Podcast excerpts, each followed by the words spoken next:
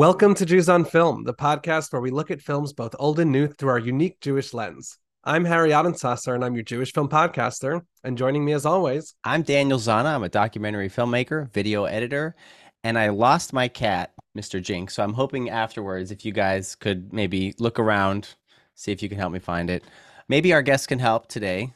He's a journalist, film critic, and lecturer on film and baseball. He has been published in the New York Times, The Ringer, The Guardian, The Atlantic, LA Review of Books, Defector, GQ, Esquire, Elle, and Wired. He's an on camera reporter for BBC's Talking Movies and presents for Smithsonian Associates on cinema and the Oscars. His first book, Baseball the Movie, will be published in May 2024. Noah Gittell, welcome to Jews on Film. Thank you guys for having me. Uh, this is my first uh, Jewish podcasting appearance, so I'm super excited to get into all this. Wow. Okay. Well, thanks for picking us to, to be your first. That's it's a true honor. Well, it was either this or the Jewish baseball podcast, so it was 50-50. Okay, fair enough. Today we're going to be discussing uh, the film Meet the Parents from 2000, directed by Jay Roach. Uh, you know, starring Ben Stiller, Teri Polo, and Robert De Niro. Uh, now, before we get a little bit too far into the uh, film's discussion and themes and things like that, uh, we wanted to kind of ask what made you sort of pick this film. You had tossed around a few others, but uh, this was kind of one that we ultimately landed on. Do you want to give us a little bit of insight as to why we picked this or why you picked it? Yeah. This movie does mean a lot to me uh, as a Jewish person. And to explain it, I got to give you a little bit of background into my own relationship with Jewishness, which is I didn't really know I was Jewish until I was in my late teens. I um my my dad is 100% Jewish. He was, uh, but I wasn't close with him growing up. He wasn't around very much. He was around sporadically, and my mom always had an appreciation for Jewish culture, but she wasn't Jewish as far as we knew. We later found out that her father was Jewish, my grandfather, hmm. and that he had hid his Jewishness uh, in the business world in New York in the 50s and 60s even going so far to uh, go by the moniker A. Edward Miller and hiding the fact that his first name was Abraham. He actually told us that his name was anonymous, that they hadn't given him a name in the hospital. so it took, wow. yeah, it was it was very clever. Um, so I didn't know the full extent of my Jewishness. I wasn't raised with any Jewish holidays. Was never went to temple, never went to shul. Um, I even went to like a Unitarian church for a couple years, which is sort of a Jewish thing to do. Um, and it wasn't until I was 17 that I did start seeing my dad again, and he took me to a Woody Allen movie in New York. We was uh, deconstructing Harry, which I think is a very good film. And we went and saw it at Lincoln Plaza on the Upper West Side. And I was in this theater just surrounded with Jewish people. And I found myself, you know, laughing at all the same jokes, many of which were about Jewishness, not all of them, but a lot of them. And it was a real light bulb moment for me where I sort of felt like, well, these are my people. I didn't know I had people, but I can tell these are my people because we're all laughing at the same things. And that was sort of the beginning of my journey in terms of understanding myself as a Jew, which is still ongoing. As I mentioned before we started recording, I've never celebrated Hanukkah. Like, I'm not a religiously Jewish person at all. Um, but I do identify as a Jew, and I am certainly culturally Jewish in many ways. And I bring this up to to point out that I think Meet the Parents, in a way, could provide like a very similar experience for some confused Jews out there, because it is a film to me that is incredibly Jewish. And yet, if you're not looking at it through that lens, like you might not see it that way at all. The Jewishness might seem like a sidebar, like a thing that is mentioned twice and never mentioned again. And in that way, I think it really uh, universalizes the Jewish experience in a lot of ways. You know, it's uh, to me, the film is built around this very simple, singular feeling, which is being out of place. Mm-hmm. Absolutely. You know, being somewhere where you don't quite belong, where you don't know the rules, and yet you have to fit in. And that's our thing. I mean, that's been our thing for, uh, you know, thousands of years. And I grew up in a, a, very similar community to the one portrayed in this film. In fact, a couple of the scenes are shot 10 minutes from my house uh, that I grew up in. And so I didn't have a lot of Jewish friends growing up. So I totally get this feeling of going to someone's house and not understanding the rules and not quite fitting in and not quite knowing why either. And sort of thinking the whole thing's a little bit unfair.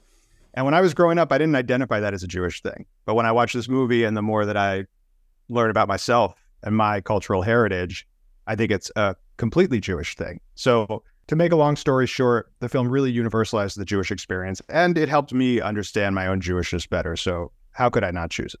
Daniel, I, I think we can kind of throw away the outline, skip to the end, just go to the rankings. Because Totally. I'm pretty sure that just covered most, if not all, that I was really excited to talk about. I know, And right? It's good to be starting it because, you know, we'll, we'll definitely have the time to really dig into it. But I think all those dynamics that you were talking about between, you know, these families, uh, between uh, Ben Stiller's character kind of and, you know, this family, I think they're really present. I'm interested in what you were saying about how it's kind of it's a little bit like for a general audience in a sense that you might not pick up on it depending on what you're looking at because i watched this movie with my wife the other night and we were going back and forth and she looked at me and she's like this isn't jewish what are you going to talk about and i'm like First of all, if you've been listening to the pod, you know that we're very good at pulling out the outsider assimilation reads like in there. But then I said second of all, and we'll get into this when we discuss, but there's a there's a, a lot of like explicit mentionings of the fact that he's Jewish. There are scenes with religion involved in them. There's Sure. a race scene, there's mentions of, you know, Jesus and carpentry. Like Mm-hmm. it's hard for me to believe that the religious aspect of this, you know, was not at somewhat of the forefront of kind of the filmmakers. So I, I actually think that I'm going to give the movie, you know, even more credit. It's not just us reading into it, but Mm-hmm. I actually think there was a lot of Jewishness in which, you know, I hope to get to in detail. But obviously, right now we're just going on a high level. But Sure. that, that's kind of what I'm excited to get into.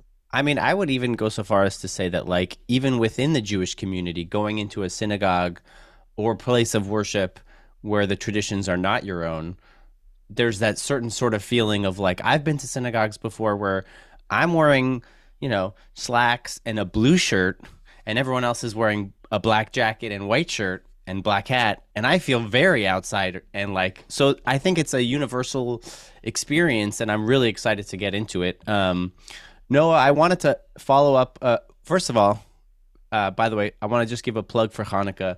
It's a very easy holiday to get into, and there's eight nights of presents. So I'm a big fan, Wow. and the kids are a big fan. Win win. So Never heard that. Never heard that argument before. okay, I mean it's the classic Hanukkah argument. You know, it's eight times better. You didn't than even mention the donuts and the latkes, but Well, I was we could getting save to that, that, for our uh, yeah. our, uh, our Jews on Food Pod. Yeah, I mean, then you you open up the whole argument like latkes savory versus sweet, but we could save that for another time. Let's talk about the movie. Yeah, let's do it. I would guess or maybe wager that you potentially have seen this film like in either in the theaters or on VHS when it first came out. I don't want- think I ever saw it in theaters. I did. I, for things, the first time I saw it was on DVD. on DVD. Okay, got it. Um, and for those who are listening, those are the round, kind of shiny, disky things. Um, do you remember like how long ago when you saw it? Like, was it um quite a, quite a bit different than watching it now? Like, what was your experience then? Yeah, I think it was. Um, the first time I remember seeing it, I walked, I was living with some friends in Boston. I was 20 years old or 21, and I walked into my room, which was the only room with a TV, and two of my friends were were watching it, and they were annoyed uh, that I was talking because they were so into the movie. It was right at the very end, uh, which which pissed me off. But I thought, well, this movie must be really great if these guys were annoyed at my disruption of it. So I think I watched it shortly thereafter, and yeah, I think I connected to it really hard at the time. Um, I think at the time I sort of connected it to like I was a, you know a huge Seinfeld person growing up, obviously, uh, and this film was released a week before the uh, first episode of Curb Your Enthusiasm as well. And I really think of both of these films, uh, that film and Curb, as sort of the beginning of the cringe comedy era. yeah. know? I mean, this movie is sort of the to me, it's the ultimate cringe comedy film, maybe along with like Bridesmaids, which I think owes actually quite a lot to to this film in terms of its tone and its its rhythms and its structure.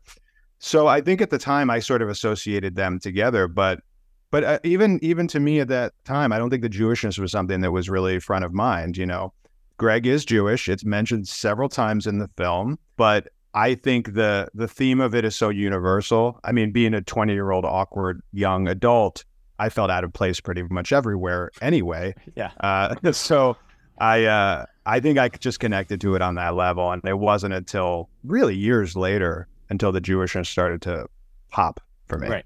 Harry, could you give us a very quick IMDb summary, and then I want to jump into the context corner uh, just for a little bit to talk about the film and its context. Definitely. Uh, the movie Summer reads Male nurse Greg Focker meets his girlfriend's parents before proposing, but her suspicious father is every date's worst nightmare. Any gut reactions to this IMDb summary? Was it lacking? Was it sufficient? Yeah, I mean, I think that's the hook. That's the elevator pitch, Right. right? And it's been done several times since. There have been other films that have sort of tried to use this that hook, the discomfort, the awkwardness of meeting your future in-laws. Um, but yeah, I mean, they they leave out all of the the Jewishness clearly, and I, I think that speaks to the, my overarching point, which is that you don't need the Jewishness for this movie to work, but it Right. becomes so much richer when it's when it's in there. Right. I think it also, as I'm reading it, it, it very much represents how I thought about this film. You know, even when you suggested it for the podcast, I was like, "Is that a like?" I'd never, and it never kind of crossed Mhm. my path as a, as a kind of Jewish film, and it's very similar to an earlier episode we did on uh, Dirty Dancing, which Oh, okay. like has its very iconic moments, has its like you know the story. It's you know the, the the dad's boyfriend. I mean, it's it's similar, right? It's the daughter's boyfriend, and the dad's not approving, and it's like that, and that's kind of how it lives in the cultural consciousness. But I remember I told my dad that we were covering it for the podcast. This was Dirty Dancing a while ago, and he was like, "Oh yeah, that movie's so Jewish. It's at one of Uh-huh. these Jewish, you Mhm. know, retreats, and of course, Right. and it's about this non-Jewish boyfriend who's like, you know, dating his Jewish daughter." And I was like, "Huh, like it's it's it's that layer that a lot of these movies sometimes kind of catch on because they're so universal. They're so just Right. like you know, anxious, anxiety, you know, dating, you know, whatever, just just getting parents' approval. I guess would be you know how I would describe this Sure. movie." but it's not just that the Jewishness is slipped in. Like I think it is what rounds out the rest of the story. It's just not the main part of the story. If, Right. if what I'm saying makes sense. I think there's something to be said for both of those movies in that, you know, maybe you see them when you're young, on the young side of life. Mhm. And, you know, they are also films about people who are young. I mean, I know Greg Focker is not a kid in this movie, but he's also someone who's not at 100% comfortable with who he is. You know, he's not very self assured. Mhm. And I think when you're a young person, you see Dirty Dancing, and you meet the Fockers, you connect to those elements of it. You connect to the the rush of first love or the awkwardness of being around adults. You know, maybe that's sort of at, at the Yeah. heart of meeting parents in some way. Uh, and you know, it takes it takes time for that other stuff to filter out. I think. Right. It's also like worth noting the the awkwardness and and this sort of universe has expanded, right? So there's like the sequel Meet the F- Parents, which is like with Dustin Hoffman and Barbra Streisand as Greg Focker's parents, and then there's Meet the what's the That the- one's Meet Meet the- the, Fockers. Meet the Fockers too. Oh, okay, got it. Meet the Fockers is it's not Meet the Parents. This is Meet the Parents, right? Yeah, Of course. I So- hope you watch the right movie for this episode. It's going to be a very yeah. confusing discussion. right, exactly. And then there's the the one with the kids, uh, which I haven't seen. So I don't know. That's Little Fockers. Little Fockers. I don't know to what extent things hold up in the Fockerverse, but um, you know, I I know that uh, there's a lot of the original cast was still involved. Um, but let's hop into the context corner because I have lots to say. Uh, the film, you know, was directed by Jay Roach himself, born not a Jew but converted to Judaism later on in life after ma- marrying Susanna Hoffs of the Bangles. Um, it was written, it was based on a film in 1992 of the same title, written by Greg Glienna and Mary Ruth Clarke. Uh, so they wrote; those two people wrote the film, and then Greg starred in the movie as someone called Greg with a very similar plot. And I think Universal sort of bought the rights to the short film and then adapted it eight years later. But I think they have since sort of scrubbed the 1992 version from the internet, so it's like not around. Let's see. And then also John Hamburg and Jim Herzfeld uh, were credited writers, but a lot of other folks had done like punch ups on certain scenes of it. Um, in around the year 2000, um, it was a big year for Stiller. It was, um, you know, he had in April, he had Keeping the Faith, which we covered earlier with uh, Phil Iskov. And then, um, and then October was Meet the Parents. And then De Niro, I, I kind of want to talk about him. In 19, 1988, he had Midnight Run and King of Comedy in 83. So those are his comedy films. And then at this point, he had like a tough guy run where he was in uh, 1990 was in Goodfellas, and then 95 was Casino and Heat. He took a five year break, and then Meet the Parents came out. So I think for for the people who are watching this at your age, maybe Noah, I feel like you know they only knew De Niro as this sort of like tough guy, maybe, or I don't know. Well, I think I think Analyze This came out before this. Oh, did I- it? really serves like maybe Okay. one. I think he made them around the same time, but I think Ah. Analyze This came out before this. So this was the beginning of his like run in comedy. Okay. And I think Analyze This and Meet the Parents is a pretty awesome one-two Oh, yeah. punch guy, like really moving into comedy sort of for the first time. it it tailed off quite a bit after that. though. Right. I just recently watched Midnight Run for the first time, which I understand has quite a big presence on on on film Twitter and whatever. But it's it's a solid solid bit of business. I enjoyed that quite a I, bit. yeah, I agree. I love it. And then, uh, yeah, I think that's kind of it. You know, uh, Teri Polo's in this film, Blythe Danner, uh, Nicole DeHuff, uh, Jon Abrahams, Owen Wilson, great as Kevin Rawley, and then James Rebhorn as Dr. Larry Banks. So that's sort of the rounding out the cast. I would mention I just I pull out James Rebhorn for a second Yeah. because I think it's like one of cinema's great wasps. I, Mm, he's like yeah. always always plays a wasp in movies, and he's just he's. I think of him as I think he was the headmaster in Scent of a Woman at the prestigious boarding school. Okay. He just he slots right into that like middle aged rich wasp role so well. Yeah. I, I didn't know him by name, James Rebhorn, when, James Rebhorn, when you were saying him. But then as mm-hmm. soon as you said Wasp, I'm like, I know exactly which character Yeah. this is. Just confirmed it. Like, Yeah. yeah, I think you nailed that. and it's it's nice to see. I feel like either the year after or a couple years after, Owen Wilson and Ben Stiller would reteam for Zoolander, which was kind of like a great uh, you know rematch of this rivalry. Um, and I feel like Owen Wilson is just like like I think a lot of his lines were improvised. Um, you know, especially like that scene where he's like talking about his in, in the woodshed and like you know in the kitchen. Now, for the floor that you're walking on, I chose this Bolivian wormwood. I think works well in here. I have the Viking range here and the twin sub Z's. Yeah, they open up right there. Oh, oh, I get it. Like hidden. Yeah, kind of blend in. Peak Owen Wilson, I think. Um, and uh, yeah, so I think that's about it for my context corner. Anything else to add before we kind of take a break and jump in? No, I think the writers are Jewish though. John Hamburg I know is, and I think Herzfeld is as Okay. well. Yeah. that seems worth mentioning. Yeah, definitely. So that's the context corner. Let's take a quick break. We'll be right back. Um, we'll get back into the film. We'll talk about some themes. And uh, yeah. All right, we'll be right back.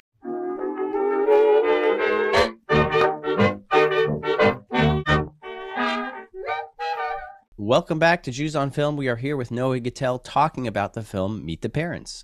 Harry, I'm going to toss it over to you. Sure. So I wanted to begin our discussion of this movie by jumping into what I think is, you know, we've we've already touched it extensively, but what's really apparent what's going on in this movie is that as much as this is a, you know, fish out of water kind of story, a movie about, you know, an individual acclimating, assimilating, you might even add to a family culture society that is so at odds with his own, but I think we mentioned this, but it's to me it felt undeniable to say that this was about a Jewish character Mhm. and his kind of acclamation into what we're referring to as, you know, WASP culture. I think, like I mentioned, there's a lot of explicit mentions of his uh, of his Jewishness. Greg, would you like to say grace?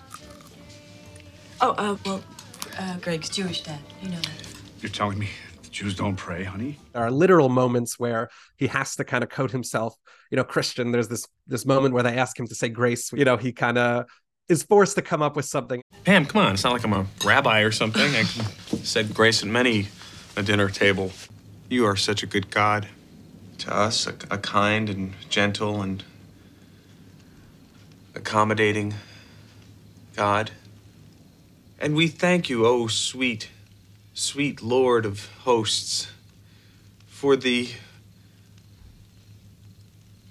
smorgasbord you have so aptly lain at our table this day and each day.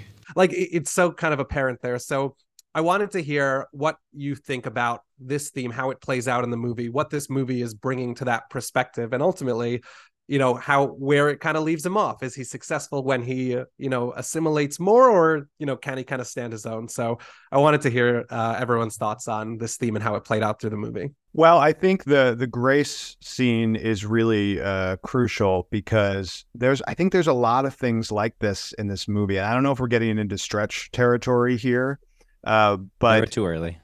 okay, good because there's a lot of them in this movie. I think there's so many things about this family that are like fundamentally non-Jewish or or registered as that to me. Um, little references that to me go a long way to like filling out this picture of this world that is so unfamiliar to to Greg. I mean, let let's start with the cremation. hmm I mean, we- we've Yeah. got uh, this this really horrifying moment where Greg uh, breaks the urn that Jack's mother's ashes are in. Now we know they're in there, but you know, historically, Jews don't cremate. I mean, I think that's something right there. There's a there's that on the other side, like there's there's a mention that uh, Owen Wilson and uh, Teri Polo's ex uh, fiance uh, or and and Teri Polo's brother met at lacrosse camp. Right. I mean, yeah, that's yeah, yeah. how many Jews go to lacrosse camp? Like, not a lot, I don't think. Um, there's also this sense that, like, I mean, I'm starting to stretch a lot here. I think um, that this family is profoundly uncultured.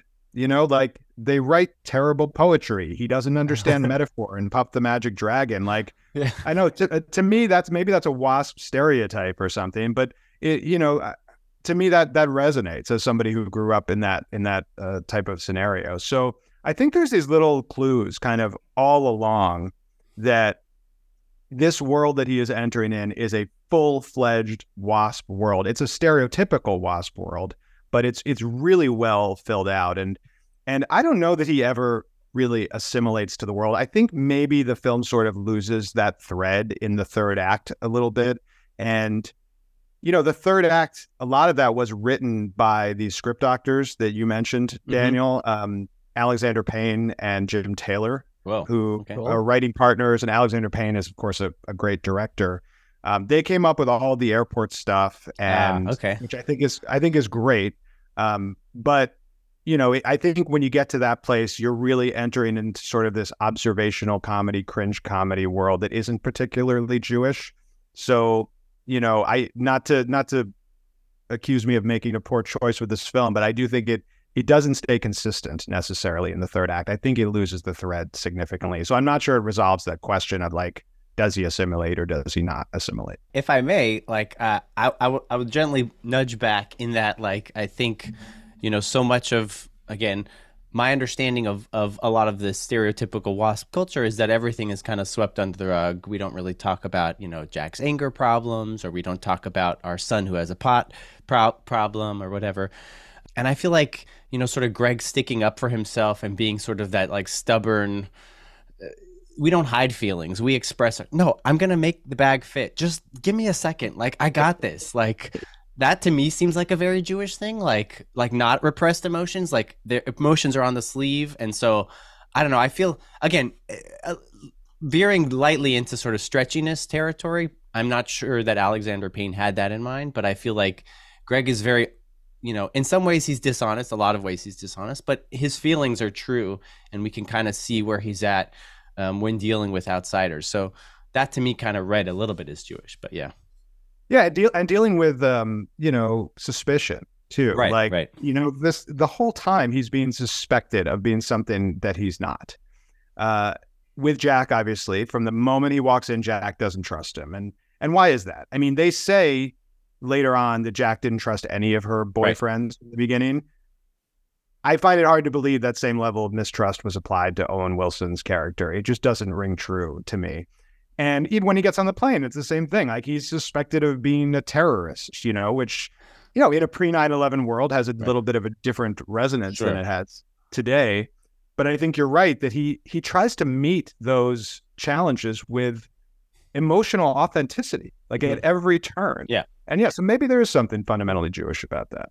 And there was a throwaway line where I think either uh, Pam or Dina were saying something like she didn't he didn't like my boyfriends until they broke up, until afterwards. Like he only started liking Kevin uh, after we broke up. I just also, well, I'll say two things. First of all, in terms of the assimilation read, I really do. I, I think that was a great point that you made, Daniel. Also, just about how kind of his emotional, you know, at the forefront, kind of that that's his way of pushing back against. But Mhm.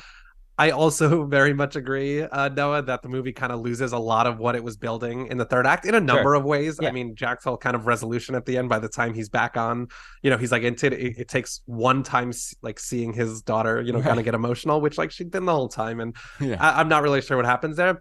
I, I do think there is something, you know, going on with the assimilation. One of the moments that I highlighted when I watched the movie was that the the time the family embraces him the most is when he like, you know, he said from the beginning, I'm a dog guy, I'm not a cat person. And when he does, you know, his scheme ultimately to, you know, find the cat, all of a sudden it's like, okay, you get it. You're in on the cat. You're doing what we're doing. Like you are in line with us. And they celebrate him and they like completely forget Oh, right, everything right, that right, right. happened. Like and I think that's kind of the tease, and the movie ultimately promotes, you know, the assimilation as not being kind of that best path for themselves. Mm-hmm. But I think it's really interesting that it toys there. And I also the, the second point I just wanted to mention was that it kind of colors what you were saying in the beginning about you know specifically that grace scene or, or when you were talking about the urn with the ashes and what's really interesting about the kind of dynamic between jack like you could argue yes he was overly critical and you might even say that you know if we're going to read this kind of jewish lens the moment he walked in and he had you know brown curly hair instead of blonde hair Right. like that was already but Right. like but the uh, urn when he you know knocks it over or when he points out to it when he's complimenting it he doesn't even know what it is like it's Right, less that there's like Right. it- it's less that these characters are at odds because of something more so than they live in these very kind of insular communities you know specifically Mm-hmm. this wasp community where they're like how do you not know what that is That is Mhm. our world right i mean Right. that that is like the definition of a kind of very you know kind of tight community and why someone might have to assimilate not because they necessarily hate you although ultimately we know from history it tends to lead to hate when people are different but it starts with just this is like this is reality. This is truth that's where all of our dead go. Of course that's what that is. Everyone around the table is like um that's obviously an urn. And he goes on for 10 minutes complimenting 'cause he Right. just like it comes from this real ignorance kind of on both sides that you know opens it and then it kind of evolves. But but that that really is kind of where some of this you know culture clash is really stemming from more so than any preconceived ideas necessarily at the surface. I think that's true. I think these characters don't always know when they're insulting him. Like uh, that's one of Yeah. the threads that runs through the movie. The line that I always that always makes me cringe is when he meets uh, Owen Wilson. So, what got you into uh, carpentering? Carpentry? I guess I'd have to say Jesus. He was a carpenter, and I just figured if you're gonna follow in someone's footsteps, who better than Christ? Hmm. Greg's Jewish. Are you? Yeah. Mm-hmm. Well, so was JC. Wow, you're in good company. Like I actually don't think he's being shitty there. I think he's Sure. trying to connect with Sure. him. And Yeah. if you've ever spent a significant amount of time with evangelicals, which I have actually, that will happen to you. It Uh-huh. somebody will say that to you at some point and say, you know, you and Jesus are the same, uh, and we love you because you're Jewish. And they have no idea how condescending and patronizing Yeah. and insulting that actually is. So I think that's a great example of how, as you say, these characters are not necessarily just being assholes to him or being flat out anti-Semitic. It's really just there's a there is a profound lack of understanding of the other's experience at the heart of this. Do you think that goes so far as to extend to like um, Greg's, you know, Greg's station in life is that he is a he's a New York uh, nurse and he rents an apartment. But like I feel like the the the nurse and doctor gets a good amount of mileage uh, between uh, Doctor Larry and like Jack also has quite an issue with it. Um, and I and I read somewhere that like this is a not historic, but it's a notable performance of like male nurses and how much Greg kind of like sticks up for himself. But ma- do you, do you think that sort of the perception that Dr. Larry has is that oh you couldn't cut it as a as a doctor so you're settling for a nurse like do you, in terms of your read Harry of like the misunderstanding or is it or is that maybe a different thing altogether? I, I think it does represent this elitism that's coming from them like Yeah. that you know and and that honestly has overlaps in you know kind of some jewish stereotypes about you know doctor lawyer kind of thing like these are the professions and all of Mhm. a sudden you know when he comes up as a nurse like again I, I think they just can't wrap their heads around why anyone would do that if Right. not and especially when they kind of double down and say you know he actually took the mcat he really could have he Right. he legitimately like in, you know today's kind of parlance it would be he he preferred the work life balance over you know the kind of gr- the grind as it were and like again it's just so challenging for them to wrap their head around it you know the judgment is not necessarily coming from this place of oh this this guy doesn't you know work hard like as as you know ben stiller's character is kind of explaining himself like it's just falling on deaf ears like they cannot comprehend how you could have made that decision That's Right. one of the saddest moments of the movie, actually, is when he starts to explain why he wanted to be a nurse. And you can see his face really lights up. Like that he has some genuine passion for this profession, and they're not interested. You know, like that's what really speaks to your point, Harry. I think it's like, yeah, there is a culture clash here, but they're also not interested really in getting beyond it because there's so many of them and there's one of him and they don't have to. And um you know that's that's a sad thing, but I think it's fundamental to to the film and and to our experience as well. I know I'll even just point out, you know, myself the way that I even just described it, you know, as like the hardworking, you know, the like that's not even what it is. Like you, you actually you caught me because I think mm-hmm. I was making that same mistake of saying, oh yeah, the nurse is like he wanted work life. Like no, he, he had a very clear reason. He wanted to be, you know, exposed to all these different fields in the hospital, and he wanted to not deal with kind of the you know whatever the uh i forget what they call it the more like technical uh you know programming stuff that goes on in the hospital like he just he really wanted to be with the patients and that Direct like, patient care. That's what he was saying. yeah, Yeah. exactly and that is like just as admirable and it's like as you know whatever it's, it's something that they just cannot understand Let Right. alone the idea, which is probably true, that nurses work harder than doctors most of the Yeah. time. Oh, Yeah, the best bit I always hear is that you know I have like friends who are you know nurses or med school, and they talk about how they'll get to the hospital and they'll and like someone will say like, "Oh, I want the doctor to administer like this shot to me," and it's like the doctor has done that three times in their career. Like Right. as a nurse, I did that forty times this morning already. Like, but sure, if you want the doctor to do it, like by all means. Yeah.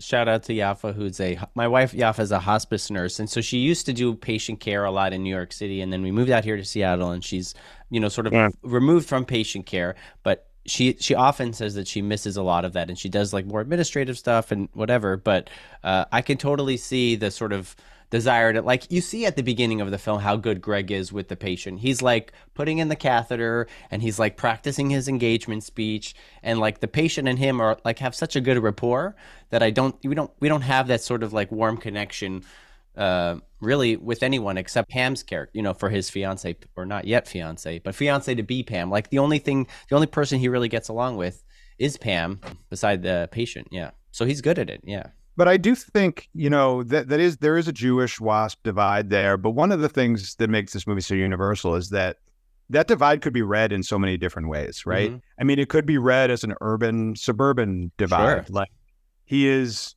he's in a city, he's surrounded by people, he's more of a of a listener, more empathetic. Sure. Um, it's a generational divide, right? With Greg being more gender progressive. I mean, he sees no shame in being a man and a nurse, whereas Jack is stuck in this post-war masculinity where you have to ask him for his daughter's hand in marriage before Right. you ask her. So for me, the Jew Gentile divide is the strongest, but I think it's very easy to read pretty much any of these scenarios as as belonging to one of those other divides. Hundred percent. Yeah, they are diametrically opposed on everything, like the type of car they drive, cats versus dogs, That's uh, all sorts of things. Do you feel like, just as just a hypothetical here, do you feel like the the that grace scene would have been um, improved or kind of not at if if Greg actually said some sort of like like a blessing, like a bracha, like a Hebrew blessing over the rather than like take it like to the next level where he's like improvising with a song from Godspell.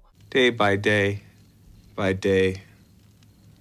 Oh, dear Lord, three things we pray to love Thee more dearly, to see Thee more clearly, to follow Thee more nearly, day by day. By day. Amen. Amen. Do you feel like it would have been serviced in any way, shape, or form by him doing some sort of like hilarious take on a Jewish blessing? Way too aggressive, man. That's Yeah. like Marty Funkhouser wearing the yarmulke into the Palestinian chicken restaurant in Curb. too much, too much Jewish. Okay, Too much too soon. Okay, all right. and I'll I'll even I'll flirt with stretch territory and say, Okay. you know, Godspell, he's taking a Broadway show and he's bringing it into this Ah. grace. You know, there's a little bit of Jewish roots there. Like maybe that's what he was doing. Maybe he was bringing his Jewishness into the grace. So Did you hear it playing at the pharmacy?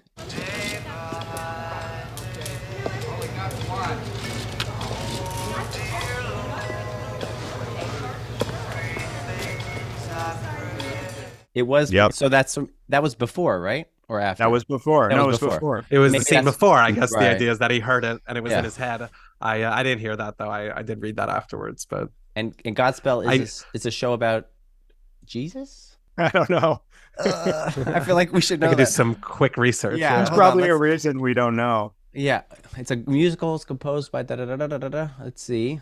It's based on Matthew, the Gospel of Matthew, interspersed with music mostly set to lyrics from traditional hymns, with the Passion of Christ appearing briefly near at the end. Okay, The only other place I've heard that song is at the end of Wet Hot American There you Summer. go. Boom. You got it. Another profoundly Jewish film. Day by day, they pronounce it in that, in that one.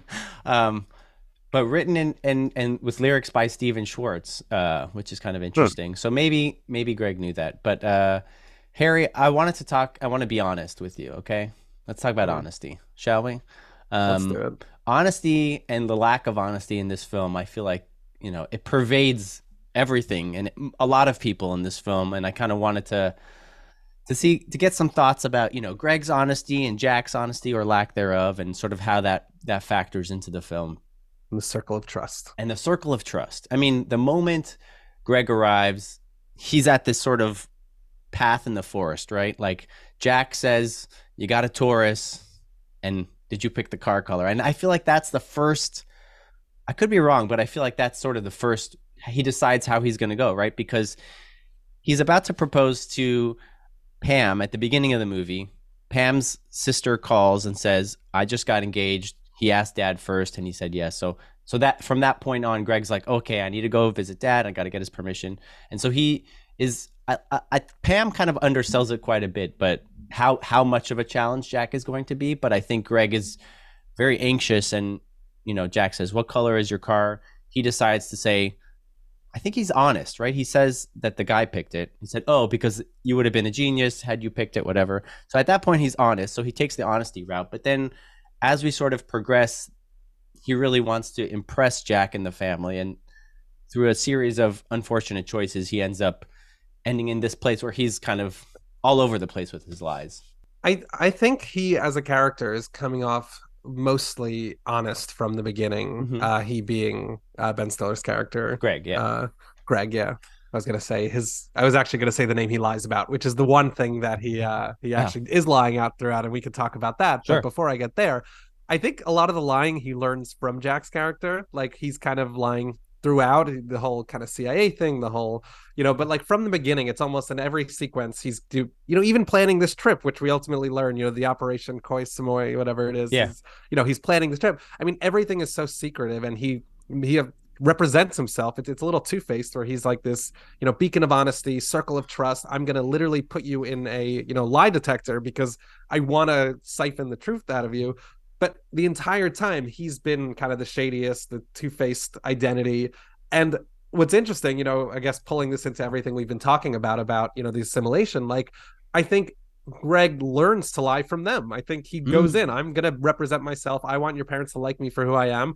When that doesn't work for the first hour of uh, what's going on in the film, that's when he comes up with the lie for the cat. You know, that is, and that is the first time that they embrace him. And ultimately, when the truth comes out with the cat, you know, they are, uh, understandably, they, they kind of turn on him. But for a brief moment there, the lying is the only thing that gets him in the good graces of this family. So I, I think that they clearly, I, I think the lying clearly even though it feels like it's going both ways, it, to me it comes from the kind of family. The the uh, the family is representing that. But um, but I but I think Greg goes on a journey learning and then ultimately unburdening himself from lying. It's it's a family built on lies, Mhm. really, right? Because there's this lie they tell everyone about what Jack does for a living. And right. when they arrive at the house, uh, before they even meet Jack, she says, "Oh, by the way, we don't live together, and you don't smoke." Right. Like they- oh, oh, yeah, yeah, yeah. She throws this at him right before he enters this world. And the fact that he's able to maintain any sense of authenticity after that is actually incredible. Like, I totally agree with you. I guess he does lie earlier when he talks about milking the cat, Right. although that, again, it's cat related. So it's Sure. only about cats that he will and it lie. feels like it's it's protecting himself. Like anytime he comes up with a lie, it's because whatever he said first isn't working. So he's like, how can I dig myself out of this? Right. How did he, Absolutely. And and can I say mm-hmm. there's something very Jewish there because he is protecting himself against in a way the federal government. I mean, we have this Hmm. guy who represents the CIA. Oh, now, okay. if it were the FBI, it would be a little more on the nose, you know, we'd be thinking more about communism and the red scare. Oh, okay, okay. But I felt very much like he was sort of a representative of the federal government. So this wasn't just a father. I mean, this was, you know, uh, this was Jews trying to survive in America in so many ways to me. And um, he's put in a position where he has to be secretive a little Right. bit. And I think that goes all the way back to his name. You know, there's that great reveal by the end of the movie that his name is not Greg Focker, it's Gaylord Focker. And it's when he kind of when it's outed because, you know, there's someone delivering his suitcase from that that was kind of lost on the plane. He says, "Oh, I'm looking for a Gaylord Focker." And when it when he's outed, you understand why he hit it because immediately the family starts laughing at him like right away and there are definite jewish parallels to people you know taking on americanized names and Oh, you told the okay, story very good. I like literally that. I, know there's a lot of stretches coming out but no you literally mentioned it at the top you know people like uh you you mentioned that your father would, was calling himself you know a because he didn't Exactly. want that abraham to be you know exposed to the world so i think the lying and you know obviously I think the movie is sympathetic to Greg, but I think we're being sympathetic to Greg. But his line feels almost like protecting himself. I think you can give that generous read to the other side. In some ways, they're trying to protect their values, but ultimately, I think the movie pushes towards you know unburdening everyone's self of that and embrace like instead of lying about who you are to right if this is a movie about how can you impress your in-laws the answer is don't lie about who you are to impress them that's not going to work you know wait till they kind of join you and meet you for who you are Yeah, and it is it is uh, unbalanced from the beginning, right? Because the the the Byrnes family's lies are considered acceptable, Mhm. uh, and his lies are unacceptable. Totally. And you see all that in the lie detector scene. I mean, they literally put him into a polygraph test, and it's not reversed. Like Jack doesn't have to tell the truth; only Greg has to tell the truth. Right. Yeah, like the son is lying. Danny, yeah, he, you know, he smokes pot. Don't tell my dad. when the son is caught, he immediately tells his father, "Oh, that's not mine. That must be Greg's. He was wearing my coat." And he's believed. You know, that's it. Yeah, they That's move forward. Scapegoat. Well, he's in the circle of trust, uh, you know. So I think he, Danny, sort of gets. Scapegoat. Yeah, it's oh yeah. I, there's there's a lot there's a lot to unpack here. I feel like uh, you know, I know you know I feel like in the 2000s, I think uh, this is probably correct me if I'm wrong, but I feel like this is probably one of the last you know gay joke in in mainstream culture. Sort of like I, there was just a whole bunch of them in the like 80s, 90s, and 2000s, and I feel like you know thankfully that kind of stuff is is is not in film anymore. But I feel like this is kind of it. Yeah, it it it was all right. Like it didn't age very well. Like I'm like, okay, like that's just someone's name, whatever. But uh, I do love the reads. I I kind of want to go like even further back and be like Inquisition crypto Jew. That was sort of the re, you know, very stretchy, obviously. But I I like your sort of more direct parallel to like Jack being the government. Um, I like that a lot. It's really good. Does does Dina does Dina lie at all? Do we know? I know Pam forces Greg to lie. You know, for um, but do we know of anyone else besides Denny I just want to say I have a lot of questions about Pam. Like, about Pam? She- okay, sure. yeah, she okay, so she throws him into the situation totally ill-equipped to handle it. hmm She also doesn't mention that her ex fiance, first of all, she doesn't mention that they were engaged. Then she doesn't mention that he's the best man in the wedding. Right. I kind of, it kind of feels like she's setting him up to fail in a lot of ways here, which is unexamined in the film. There's a lot, and then like you see like the pictures of Kevin and her still up in everyone's house. Um, it sort of seems like Yeah. a natural conclusion that Kevin and Pam are going to get back together, but it never seems to transpire. It almost it almost leads me to think that maybe Jordan Peele had kind of watched this movie before scripting Get Out. Yeah. Get Out is that story where, Uh-huh. and it's the same thing. He Right. discovers the pictures of all the past boyfriends, and all of a Ah. sudden it's you know maybe there is something shady going on, and Yeah, it kind great. of takes it to that extreme. Yeah, I mean, it, I love that. what does Pam say that that she sort of her and Kevin were mostly like physical, but I'd like to posit that like her and Greg are like maybe more like um you know, emotionally connected and uh cerebral, right? I feel like that's like a Jewishness May, we don't see so much of Greg's like cerebral characteristics or like you know we mentioned before that he's like emotional and connected whereas Kevin is sort of um sort of materialistic and seen as vapid I don't know, maybe nowadays you'd call him like a tech bro. He gets early in on like IPOs of wireless technology. He seems fairly douchey and aloof. Um, and yeah, I don't know. Yeah, I think Greg fits that in definitely in like the talky way. You know, Mhm. thinking back to that scene we've discussed a few times now with the uh, urn, where Right. everyone's faces drops when he starts talking about it. And if I recall correctly, he goes on for a minute and a half talking about how the vase is so nice, and Right. you know, it's it's you kind of talking, getting himself in trouble. He can't talk, you know, he can't get out of his own way, kind of thing. And I think that fits, you know, the uh some the, the stereotype in the way that you're describing it. You're just talking about this uh this cremation, you know, extended cremation kind of like how long are they going to let it go on? Um and that sort of awkwardness that we feel, I feel like tonally is very similar to a lot of other films uh, that we have and have not covered. You know, so- something that comes to mind is sort of that specifically, like you know, a couple of scenes like in Annie Hall where Grandma looks at Woody Allen's character and she sees him kind of like as a Hasidic guy, him sort of feeling out of place, and then also the Heartbreak Kid. You know, specifically, I'm thinking of that shot at the wedding where Charles Grodin's character uh, is sitting there with his kippah on, and everyone's just kind of chatting over him, and he's just very much out of place. Uh, and then also, you know, things like The Graduate as well is sort of like a fish out of water, a Jew among non-Jews. Um, those are all older films, but I feel like maybe, you know, that uh, this film is sort of harkening back to those or kind of summoning up those same uh, feelings. I think so very much. Uh, Heartbreak Kid and Annie Hall, in both of those, it's to, it's the dinner scenes that stick out. Yeah. Right. So in Annie Hall, he goes back to Annie's family, and there's the dinner scene where the the grandmother looks over and sees him, you know, dressed like an Orthodox.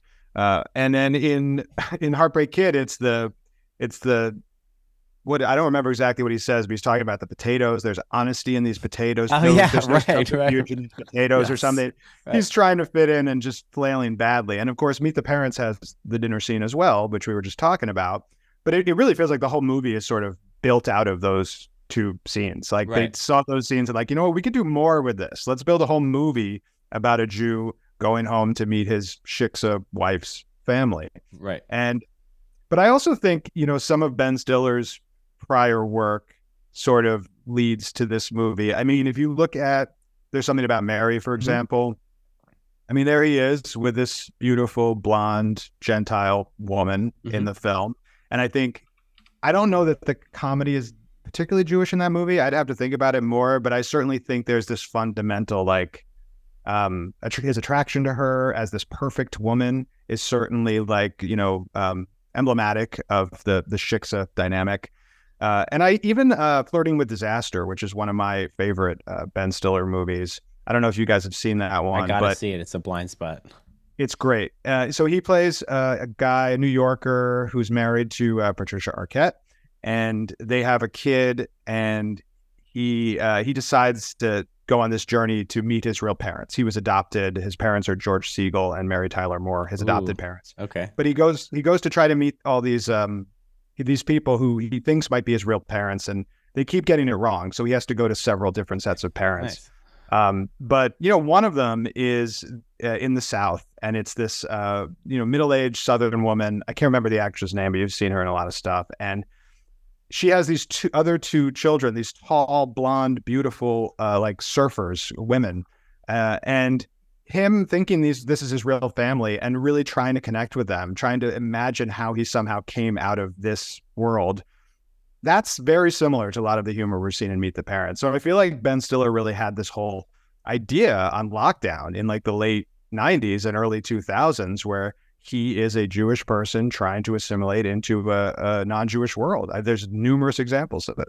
I'm really I'm really happy you brought all that up because it actually leads me into a, a question that I wanted to put forth to you that I was thinking about when I was watching this movie because there are plenty of movies that we've covered and especially ones that are I would call, you know, 80s, 90s, 2000s, you know, New York Jews in particular, where there are actors that even though the movie doesn't have to be explicitly Jewish, and I think we've made the case that this one does have a lot of that, but Ben Stiller is one of those, at least in that era, where by virtue of them being in the movie, they kind of they carry this, you know, Jewish codedness that we've discussed. Definitely, they they have this like Jewish presence, and it kind of it colors, and it's also their personas. You know, Billy Crystal comes to mind. We've covered, you know, a bunch of his movies, and I was thinking about, you know, what have I seen a movie in the last, you know, 10 years or today? Like, are there actors that exist right now, you know, Jew- young Jewish actors that Mhm. carry that exact, that, that similar Mhm. weight where even if their movie is not inherently about Jewishness, by virtue of them being in it, by virtue of their face showing up, kind of what they bring to their roles,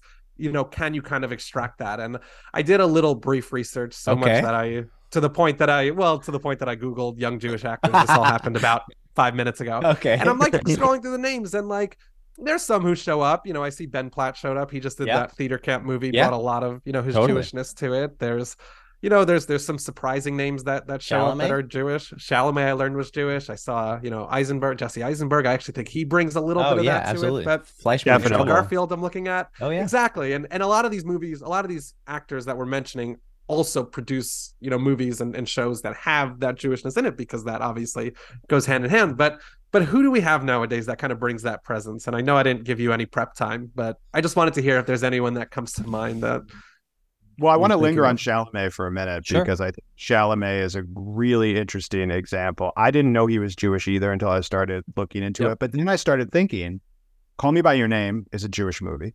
Is it? Uh, in a lot of ways. Yeah, yeah, for sure. His father's Michael Stol- Stuhlbarg, and uh, yeah, who yeah, definitely I, I think that. they're I think they're explicitly Jewish in that movie. I can't remember exactly, but I'm pretty sure. He's also playing Bob Dylan uh, next year in a Dylan biopic. Wow. Okay. And he he just is stepping into the shoes of Gene Wilder uh, in a way in this Wonka Sure. movie. Right. So. I feel like he's kind of leaning into that, although it's not really widely understood about him. But I, I think it's leaning in. In fact, if you do Google uh, "cool Jew," uh, Chalamet's name will come up. There was an Okay. article about him as a cool Jew, I think in Salon. Um, I think Eisenberg is a fantastic example. Hundred- He yeah. definitely brings that. Um, but I think you also these guys aren't really young anymore. But the Apatow crowd, I mean, Seth Rogen and Jonah Hill, like, Right. That that I think is the Yeah. last era where if Seth Rogen was showing up in a movie, like no matter what it was, you know, he Mm-hmm. had that same Barbra Streisand effect where it's like there there's something Jewish about that. It's not going to be such a reach. What about? I mean, kind of in between. Like, where let's go up from Rogen one generation. We're talking about the Sandman, Adam Sandler. Like, I feel like a lot of his stuff. You know, late. I mean, he has things like Uncut Gems, which is much much later in his career. But we have Eight Crazy Nights. But there's like all you know, all of his movies. I'm sure if I, I haven't seen them a lot in a long time, like you know, Happy Gilmore and um, The Water Boy and things like that. Are are there aspects of the films that that sort of bring out as, as Jewishness. I don't know. I feel like another person worth mentioning um, is Benny Safdie. You know, he's in that the new great the, one. the That's Curse. a great one. Uh, he was in Good Time, and like Nathan Fielder, that whole crew. I feel like Fielder isn't is both as an actor and a creator. Um, add that sort of Jewish sensibility, but that's a really great question. I it makes me want to like think about it more and. Do like And a- I'm like, as I'm going through the list, like, Uh-huh. oh, Natasha Lyonne, like, I actually Oh, see a lot of that in, in her for sure. performances. You know, we, For she's sure. come up on the pod, like Beanie Feldstein. We spoke about that when we did Book Smart. Like, Yeah. and she's Jonah Hill's sister. They have that kind of relationship, and Jonah Right. Hill is similarly, I Right. think, in that in that boat. But yeah, it's just interesting. I'm I'm trying to think. Like, I don't know how many movies. Right Mhm. now, we're talking about the stars, obviously, but how many movies, TV shows, whatever you want to call. Uh, that have come out in the last 10 years have given that kind of sense of like well this is a jewish story even if you know they're not going to name the characters you know Right. the cohens or or whatever right. I'll tell you who doesn't bring any Jewishness to their movies is Zac Efron. tell us Oh, Zac that's a Efron is- surprise yeah, I know he he was was- jewish He is Jewish, but um, maybe a little bit in his connection with Seth Rogen in the Neighbors movies. Like Okay. the fact that they have a rapport kind of indicates something, but yeah. I, I would never have guessed he was Jewish if I didn't know it. I feel like you know, uh, Eisenberg, like I, especially with with uh, shows and and things like you know, Fleishman is in trouble, and then all these movies that he did where he was like an action star, but which sort of like subverts this like schmuck or or just like not schmuck, but like this sort of nebbishy Nebbish. kind of guy, like you know, being this action star. He was in that MK Ultra movie, and then he was in Yeah. the Zombieland movie. Him sort of just being this mild mannered, curly haired, skinny person who actually like saves the day. I feel like is a very Jewish trope. Um, Yeah, I think you could argue there's also like part of his character uh, is is to overcompensate, you know, in some way Mm-hmm. Sure. for Yeah, sure. You know, Social Network being sort of a prime example of that. I do need to rewatch that. I, I was listening a lot to the Blank Check podcast has just done a whole like Fincher series and listening to some of the films made me want to rewatch. So one of them is Social Network. I definitely want to rewatch that one because, you know, I've heard that's uh, it's been a while since I watched it, and I feel like it's uh, there's a lot of movies now that are revisiting history, which is not so. I guess maybe it's a long time ago, but it doesn't seem that long ago. Like they already had a movie about the GameStop thing, and that was like a year or two ago. Sorry, we're way off track. I apologize. yeah I'll, I'll wrap up this this kind of question i appreciate all your answers and just mention you know this all is kind of in times with the way that the industry has evolved and the way that Mhm. representation and i think that that kind of character that was the lead in all of these rom-coms you know from the woody allen era kind of through you know was very much this you know and and even like in the jewish world right right? We've we've spoken about you know Ashkenormativity a bunch and kind of what that Yep. looks like, and Mhm. especially as we're calling this the New York Jew. You know, though a lot of Jews live in New York and still live in New York, obviously not all do, and a lot of these actors that I'm looking at, you know, that we're surprised they're Jewish are bringing in you know uh, a more diverse array of kind of what it looks like to be a Jew nowadays. But it is just interesting to think of where you know if if characters if actors are still bringing that you know obviously we're looking through a jewish lens i wonder you know if religion is kind of or reli- religious culture because obviously that's kind of more the jewishness i think we're looking at Right. if that you know still exists in the performances on the roles you know of movies nowadays or as you know the world and we're really going off the rails here but as people talk about how the industry has kind of lost you know movie stars in favor of Yeah. just movies like a lot Yeah. of the superhero stuff is you're not watching you know robert downey jr you're watching the character tony stark so it doesn't even matter what they bring like that could be part of it that could be maybe the rom-coms Sure. nowadays are more about the plotting and the settings more so than you know a character kind of showcasing you know in that apatow style very ad-libby like i'm just gonna bring i'm just gonna be billy crystal in a movie as opposed to you know this movie so maybe that's part of why we don't see it as much but Right. uh just an observation i wanted to you know talk through Well, I just want to agree with you that I, I think, um, yes, we don't have movie stars as much anymore. The character uh, movie stars are not encouraged to develop personas in the same way that they once were, because then it limits where they can fit. And and and one of the goals of being a, a movie star these days is to fit into whatever franchise they need you to be in. Um, but I will say, you brought up Robert Downey Jr. I want to point out, half Jewish, half Jewish nice. actor Yep. who has embraced his Jewishness uh, since he, I think, married a Jewish woman. He's he's be, sees himself as more Jewish. Right. And the next Superman is Jewish as well. I, Oh. while we're on the subject of superheroes, Nice. David Corenswet, I believe his name is. I don't know if I'm pronouncing it right, but that's a huge, huge deal. I know we're getting way off topic here, but if I can't talk about it here, where can I talk about it? Uh, please he, to have that character who was written, conceived by Jewish immigrants as sort of uh, you know, as everything they were not in many ways, uh, while also being immig- an immigrant. Finally, for the, I think for the first time, played by a Jewish actor, seems like a really big deal and, and worth noting. the great irony of that is that Lois Lane in that movie is going to be played by Rachel Brosnahan, who's Yeah. probably the most famous instance of a non-Jewish person playing Right. probably the most famous Jewish role of the last 10 years, you know, for sure, uh, in Midge Maisel. So it's just ironic that whole situation. Um, it speaks to the issue that women, Jewish women, have that is different than Jewish men in Hollywood, right? I mean, Sarah Silverman has spoken about this forever, and and and Absolutely. thank, thank goodness she's done that because you have a Jewish Superman, you have a, a Lois Lane played by a non-Jew who's famous for playing a Jew, and what's the sidekick's name? Jimmy um, Olsen. Jimmy, Olsen, Yeah. also now played by a Jew. Skyler Gisondo is Yeah. playing Jimmy Olsen. So it's like a sandwich. It's like a Jewish man with a non-Jewish woman sandwich, and I think that perfectly exemplifies the the challenges and the opportunities for men and women, Jewish men and women. And then when a Jewish woman does portray a superhero, everyone makes fun of her Israeli accent. So you can't win, honestly. It sucks.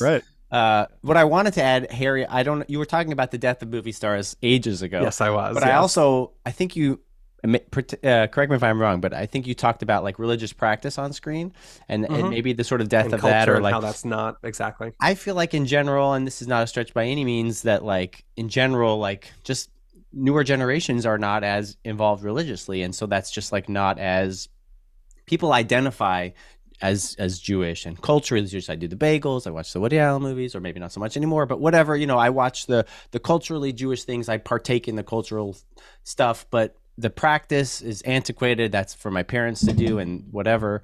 Um, so I wonder if we will get more you know, in, in the future of with these Chalamets and these Rogens and whoever else we we talked about, like if we will see sort of more authentic depictions that have like you know Jewish culture infused as part of the fabric of it, and not have it just be like either they're going to be like happen to be religious and they mentioned it at the grace table, or it's going to be you know black hats and payas and everything. But I'm I'm sure there's there's this sort of like gray zone where a lot of us occupy you know there's a modern orthodox component. I i count myself as a member of that and harry as well. Like there is there's a lot to be mined from that experience that i don't think we see right now but hopefully we will. I don't know. I think it's hard. Um, it's hard for me to imagine seeing that in like a big budget mainstream movie because uh Hollywood has been it was conceived and acted, you know, so early on as like we're we're not going to show this stuff. We're gonna Right. we're gonna be this, but we're not going to show it because we don't want to draw attention to to who we are. And I don't. When I think about the Jewish actors of the '60s and the '70s, which was really a true renaissance for Jewish representation uh, on screen between Streisand and Elliott Gould and George Segal and Woody Allen, Richard Benjamin. I mean, just incredible uh, golden age. Yeah. Uh, were do you feel like those films were imbued with the religious component of Jewishness? Because to me, it feels not that different than what we have today, where it's Hmm. culturally Jewish but not that religiously Jewish. there's certain examples like um i feel like uh i was watching um with richard dreyfuss the Pre- apprenticeship of duddy kravitz that Mm. had like aspects of jewish culture like the the borscht belt like the hotel that he worked at and you had like old jewish men there but yeah you're right there was no like lighting of shabbat candles like what we saw like in fiddler where people are like having shabbat dinner and we did licorice pizza with the haim sisters you know, and they're singing Shabbat, and like that's like not a Jewish. I mean, we made the case that it was a Jewish movie, but like that can be seamlessly woven in, and then that's just like a part of what they do, and then we move on. The Fabelmans as well, right? Sure, sure. So I'm, I'm happy. I was about to point that movie out, or both Yeah. those movies, really, because you know, no, you were saying that they were so kind of religiously and you know, indivi- like communally Jewish back then, but that wasn't what they were going to put in their movies. And I would argue it's it's become completely inverse than that. Like I Think- think nowadays, like you're saying, Daniel, there's there's you know statistics on kind of the record, you know, practice kind of going down, but at the same time, I think we've spoken about how movies nowadays are are- and there are plenty of examples where instead of going very broad and general have leaned into the specifics you know i'm Mhm. thinking of like that Right. show ramy that Yeah, wouldn't have 100%. existed which is which is not a jewish story but it, it is like a very particular religious Oh, yeah. story that like and i think you're getting examples of that throughout and i think what you mentioned you know the fabelmans kind of spending that time on that scene like I actually think movies have gotten to a place where we're going to tell everyone's vantage point and let people get as personal and particular as they want in them, even if that hasn't been, you know, that's not going to be what the movie's about and that's not going to be necessarily reflected, you know, more broadly. But I do think you are seeing a little bit more, you know, uh, like practice kind of woven into a lot of these movies nowadays, even as some of those other rates go down, as more of like a personal, like this is, Sure. I'm showing you my childhood, I'm giving you my my story. It's it's interesting, you know. You would say maybe well, it takes a director like Spielberg to to do that. Um, But Paul Thomas Anderson is not Jewish, although No. he clearly seems interested in Jewish Married culture. to Maya Rudolph, Sure. who is yeah, exactly, exactly. But Spielberg, I just want to point out, he was apparently attached to direct Meet the Parents at one point, or was Oh, interested amazing! in it. Um, so it, obviously that speaks to he's he saw something in there that he connected to. Harry, I, one last connection. Um, you know, every time I do see like a Ramy or an Atlanta or a Mo on Netflix where it's like insanely specific to that person's culture and experience, I'm like, oh, or even the bear, right? Like that Seven Fishes episode of the bear where they're all like getting drunk and yelling at each other. I'm like, I want to see a Seven Fishes episode of the bear, but like at the Seder. Like, why why can't we have like a really well craft like a really well done artful depiction of an accurate Jewish life in the 2020s. Like people are living that way and there are you know tensions to be mined, comedy to be mined from it and it, it, it exists so beautifully in in you know re- representing Ramy's experience as an Egyptian American or Mo's experience as a Palestinian American or you know in Atlanta the African American experience growing up in Atlanta and it, it's done so well and it's executed on such a high level and I'm and like I celebrate those shows and I also like yearn for like why not for what about also for the Jews like how can we get that who who is that who is the Donald Glover the Ramy the Mo of the Jewish world So I don't know how you'll feel about this answer, but as you were going through the FX shows, I was thinking of Dave, the Little Dicky show. oh which, perfect like, yes and I don't yes. know if he is, you know, he is certainly a representation, but Great. going back to our conversation, like I had to just confirm real quick that he was Jewish, but of Yes. course he is. Like Yes, that is, you know, and he represents kind of that on screen. He's always going to play a Jew kind of for his career, uh, kind of thing. Were you, but were you talking about who's the little Dicky? I'm not familiar with this. It's the show is called Dave, and it's on FX, and it's a he's a a Philadelphia rapper, kind of like a you know sort of Tenacious D meets rap. So he does like comedy rap, um, and he's very big on YouTube. And he got a show, I think it's on third or fourth season. But that's a very excellent call, Harry. Um, David Paymer plays his dad. Um, once you have David Paymer. In, in the Exactly. in the show, then I G-code. think it's a lock. But yeah, that's a very, very good, exp- you know. But I feel like counterpoint, and then I want to take it to break because we just ran out of Tom Collins mix, and I need to go get some. Um, yes, we do. but the joke is that he's Jewish, and it's like a crutch, and it's like nah, I'm Jewish. I'm like uh, I'm at a Christian house, and like this, it's sort of like this sort of ins- there's you know there's an episode where he's like stranded at a at an evangelical fan's house, and they like Yeah. it's a similar vibe in Dave, and so like it's played for laughs, and it's not um, the Judaism is not celebrated; it's kind of mocked, and so that's sort of the diff. I'll anyway.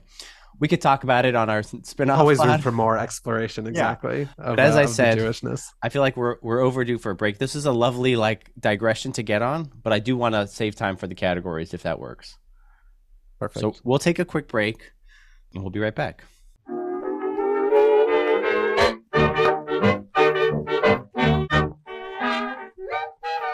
Welcome back to Jews on Film. We are here with Noah Gittell talking about Meet the Parents. Uh, now we're going to talk about some categories. So our first category that we'd like to discuss is our most Jewish scene in the film Meet the Parents. Who would like to go first? Well, we we've already talked about it, Yep. but Okay. I, I- that's all right. It, Yeah. I think it, I think it's the dinner scene, and I Mhm. think it's because because that's a tradition in Jewish films, as we've talked about in The Heartbreak Kid and Annie Hall, and probably some others that we haven't thought of. Uh, we've got the prayer, we've got the urn, uh, and I don't know. There's something about dinner where it's like um, that's when it all comes to a head in terms of fitting in, like sitting Right. at that table with those with those wasps. Like that's when you have to prove that you are part of the family. If you can make it through a dinner, you know, like that's that's the thing. And uh, I felt I thought it was just exquisitely painful. And this is a film about the Jewish need to fit in and how painful that is. So to me, it's the apotheosis of that. Good word. I'd agree. Harry? I uh yeah, I, I completely agree. I think it's interesting also in that scene, you know, they they make a big point about how like he says Well, I'll tell you something. It's such a treat for me to have a home cooked meal like this. Dinner at my house usually consisted of everybody in the kitchen fighting over containers of Chinese food. Oh, you poor thing. What, there wasn't enough food to go around, Greg?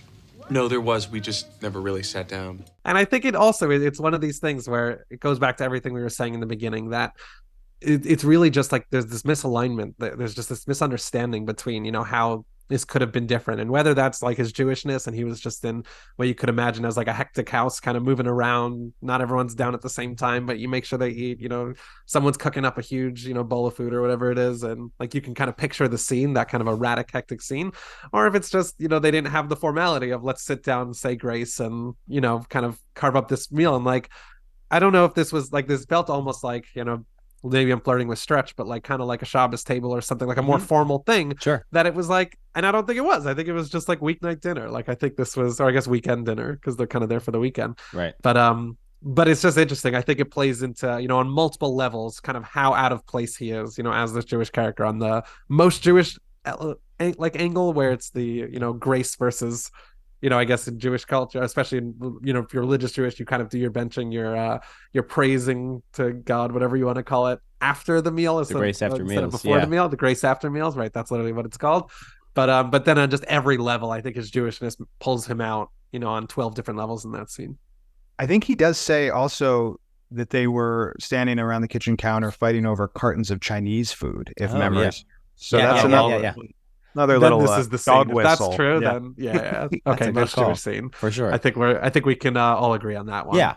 and they they, So- they did make a conscious choice to serve pot roast, in, whereas in Annie Hall they talk about serving ham. Just you know something to call out in terms of culinary choices. They didn't go for like the like what's the most non kosher trafe dish? Right, like, like, let's go let's go ham. yeah. Yeah. yeah, They didn't do that. So yeah, let's move on to the next one, Harry. Huh? Yeah, so let's go to the next question, and that should be uh, hopefully ripe for more discussion with this movie. We've already mentioned a bunch of them, but this is what is the Jewish stretch of the pod? Where can you read a Jewishness, a Jewish angle, a Jewish lens into a scene where, or into just the, the movie generally that may not have been intended by the filmmakers, but you know, with our fun lens, we can kind of definitely see in the movie. So, who has any good stretches of the pod? I'll I'll start. I feel like um, you know, uh, honorary mention is just the Jerusalem bulb that Ben Stiller Yes. tries to give as like a gift, like his Jewishness, and Jack instantly like rejects it. Huh. Or it's like you know, it's the rarest plant, and Oh, look at this. It's a flower pot with the dirt in it. Hmm. Actually, the real gift is what's planted in the soil. the bulb of a Jerusalem tulip, which I was told is one of the rarest and most beautiful flowers in existence. Oh, right, right. The, uh, the, the Jerusalem. From the Jerusalus tulipesius genus. Yes, yes. he makes this whole big to do about it and like really is a it's a thoughtful gift because he thinks he's a rare flower dealer turns out it's just a cover for his cia thing um, i was hoping for like a little bit more from that scene but i guess by virtue of the fact that he's not actually a flower dealer he just kind of dismisses it so maybe that could be my stretch is that he like outright rejects his jewishness i'll go with like that laying I'll, it all out. I'll, I'll stick with that i was gonna go with some mr jinx like left field theory but maybe we'll save that for another one huh Perfect. uh, who's next Well, I, I I really loved that one. First of all, like Oh, thank I, you. it never it ki- actually never occurred to me like the Jerusalem connection when I was Yeah. yeah I've seen this movie like ten times. It never occurred to me before.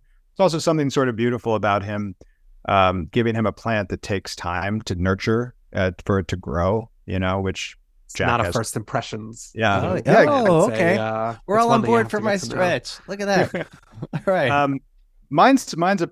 I mean, I've given you a lot already. Um, but I, there was something to me about the speedo scene. oh, uh, okay. something about that and it, yeah i told you from the beginning like i don't it's a little unclear to me how much of this is just me stuff and how much of it is jewish stuff but something about like um it, it brought me back to to being in the locker room uh in junior high when i was at a prep school and surrounded by wasps and everyone else had you know these guys who were just born with six packs and chiseled pecs and everything and i was not uh you know, and I, I don't think uh, Jewish men we're we're known for our perfectly chiseled bodies. Um, ben Stiller, I should point out, has one, Yeah, and I think yeah. works very hard to to maintain that.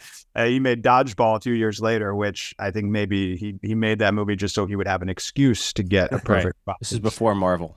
yeah, exactly. Um, but something about being like having your body exposed the way his body was exposed uh, resonated in me as a Jewish person. sure. And it's exposing like, you know, the, the to stretch on your stretch to add a little bit of spice is like, you know, you're you're you're exposing your groin, which, you know, symbolically is like a little bit different for Jews and non-Jews. Circumcision. absolutely. Exactly. It's And not quite school ties where it's like fully exposed, but it's it's not too dissimilar. Yeah. And he hides the groin as much as he can. He- He, moves behind the fern uh, just to hide that little part of his body. So Yeah. yeah, I, I think you're onto something. I like that. Harry, what do you got for us? This better be good. Oh, I think it's it's actually just familiar territory because Okay. believe it or not, it's about assimilation. Okay. But, but this movie, I mean, first of all, I wanted to go back to just the name, and I already mentioned this, but just the kind of that idea of having to hide behind a name, like not only like that, that's a huge part of you know at least Jewish American culture nowadays, and obviously when this movie came out, where there are a lot of Jewish people people who kind of carry these names from older generations that are you know explicitly hebrew or jewish sounding. And oftentimes they'll you know they'll code themselves. They'll kind of protect themselves from society with like a more americanized name. Like i Mhm. you know without kind of naming everyone in my life that kind of has this but uh, i know everyone who like I talk, I, I refer to them one way, and then like one of their coworkers or something, you know, says one thing, and I'm like, oh right, I guess that's Oh, I or see. especially yeah. you know what i see it actually nowadays in like uh, my wife is in med school as i mentioned so like you see you know these people anecdotally and then you get like their school email you know they send you something and it's you know it, it's whatever it, it's just like a more americanized more anglicized name so i think uh you know him burying his name isn't just a setup for uh you know just a great punchline like at the end of the movie but it really is evocative of kind of the way that he's had to protect himself had to hide himself uh to take it one degree further just because we've been mentioning Yeah, no well again. You keep t- teeing me up as if it's going to be some crazy insight but i was just saying because we've been talking about hanukkah hanukkah it's been on our brains. We've mentioned it a bunch of times in this conversation. We're recording this about a week and a half before or a Sure. week before uh hanukkah arrives. I don't know when the episode will come out but that's just literally the holiday of assimilation. You know the story of that holiday is that it was about uh you know just to give some people context about jews living in israel kind of overtaken by greece by greek rule. And the entire the story the way that it's kind of taught down is about how a lot of jews became victim to you know hellenism to giving into greek culture. And ultimately their kind of redemption the miracle at the end is how they kind of extract themselves from it. So i just as like a stretch on the pod, you know, to cover this entire conversation we've Okay. about Hanukkah and assimilation. I just wanted to make that obvious connection that Sure. I think has been uh, kind of riding over the whole thing and just say that this was a, a cool movie to pick, you know, just in that context. So wanted to shout that out. Yeah, absolutely. Can I comment? Can I similarly add a little bit of uh, just just uh, for for those who are interested in what Terry was talking about with the changing of the names? I uh, I read a book called People Love Dead Jews by Dara Horn. There's this notion that like Ellis Island, we came in and they changed our name for us, and like it was it was against our we would have been whatever, whatever, whatever, but now we're just gold. Like their last name. Right? Their last name, right. Um, turns out she did a lot of research that around this time in New York City, a lot of the changings, the name change, like uh, petitions or whatever, the forms that were filled out were done by Jews, like you said, Harry, to change their own names. And it wasn't really that like it was external anti-Semitism, but it was like this in, internal sort of perceived Jewish shame that made a lot of these Jewish people, uh, you know, change their names to kind of assimilate more to fit in, to become, like you said, Noah, the A you know, to be anonymous, that kind of thing. So it was all self-imposed. I don't know if that was too much of a deviation from your stretch, but I thought it was, you know, something relevant. And as you know, Jews on books, like it's a b- good book recommendation. As you said, Hanukkah's coming up, so if people want to check that out, the book is called "People Love Dead Jews" by Dara Horn. Now, uh, let's talk about the legacy of this film. film came out 23 years later.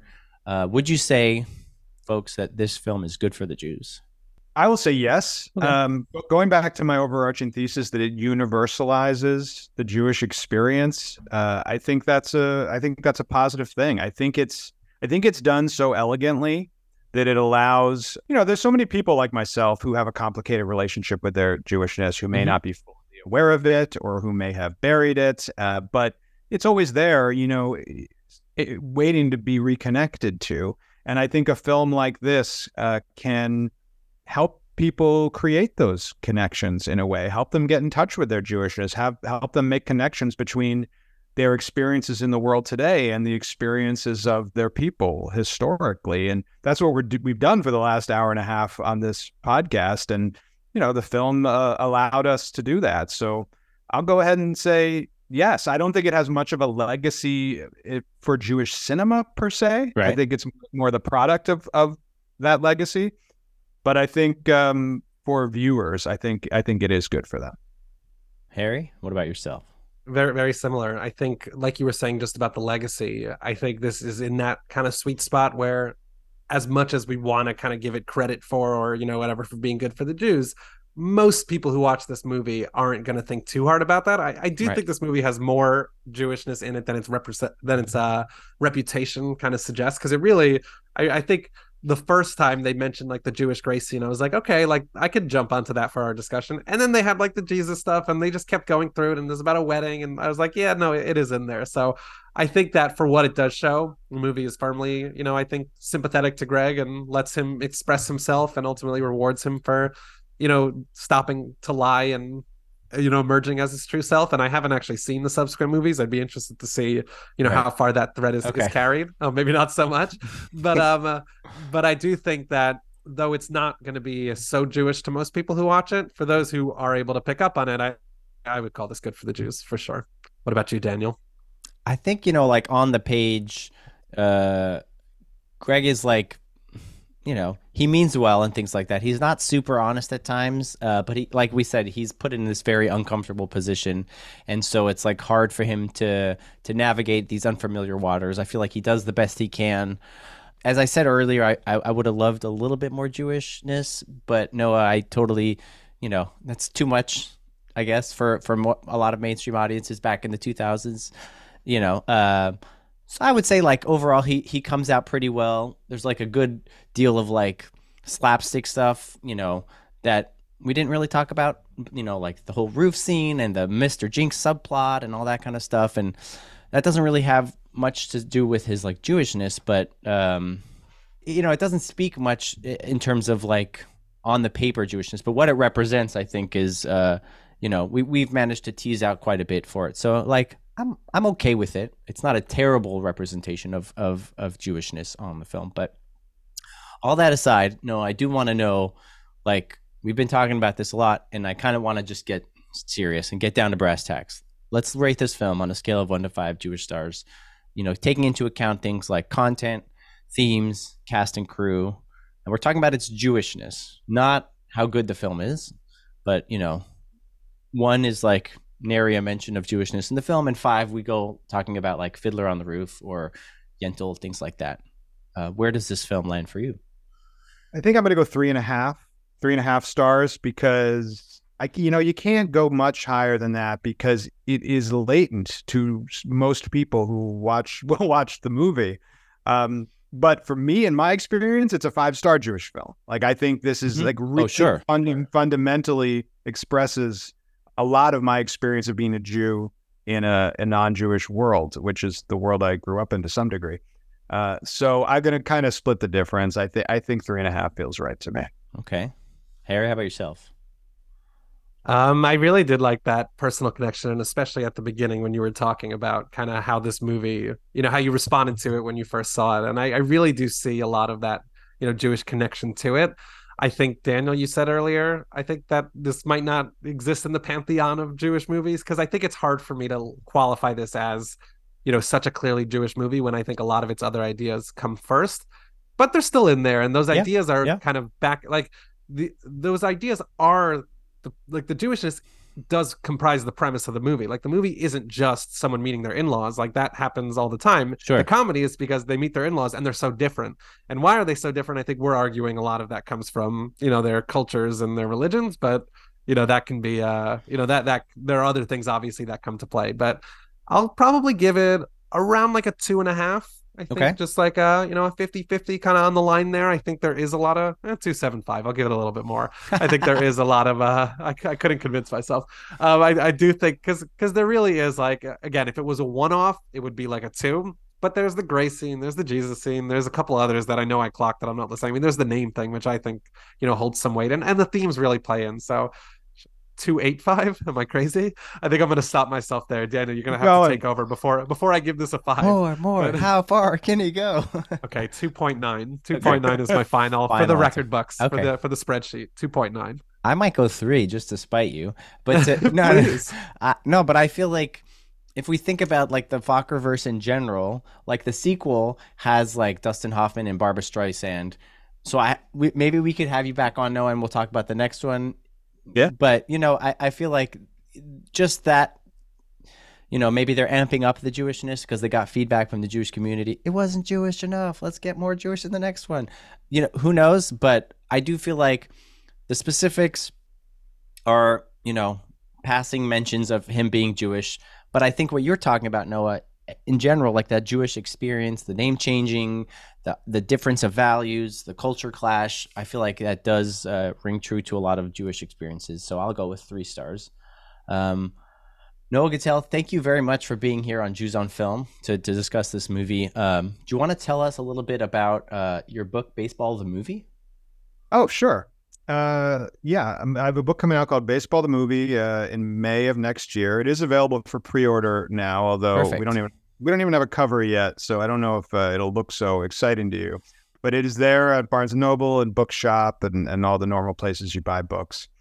And basically, it's a it's sort of a cultural history of America, post-war America to the present through the lens of baseball films. So I started Pride of the Yankees, move to the present, and sort of examine how the baseball film changed and reflected changes in American society. So it's it's a little heady, it's intellectual, but it's also hopefully a lot of fun. And if you if you love baseball movies as I do, you should be able to enjoy it on on that level too. Sounds great for our listeners. Uh, we'll definitely put a link to the show notes. Uh, we'll put a link for the pre-order into the show notes so people can check that out. Uh, and where can people find you online? Is there a good spot that you regularly post to? Well, I am on TikTok doing some baseball content and some movie content. Just my name, Noah Gittell. The same on on Twitter, and uh, yeah, those are those are pretty much the best. I'm on I'm on Blue Sky, but I don't know what's really happening over there. Uh, so Twitter and TikTok are probably your best bets. Yeah, there are a lot of platforms out there, and like we're on a lot of them, but I don't regularly post because it's just like who knows which site is going to turn into this hellscape tomorrow. So as of this recording, you can listen to us wherever you get podcasts. But uh, you know, thanks everyone for listening. Uh, as I said, you can find us on all the social platforms. Make sure to email us at jewsonfilmpod at gmail.com if you have any suggestions or questions. And thanks for listening. happy Hanukkah to those. Uh, you know, I think at this point, by the time this will publish it, you know, happy Hanukkah, Shabbat Shalom, and have a good one. Jews on Film is hosted and produced by Harry Ottensasser and Daniel Zana. Daniel and Harry edited this episode. Follow us on Instagram at Jews on Film and subscribe to our podcast to get new episodes. Thanks for listening.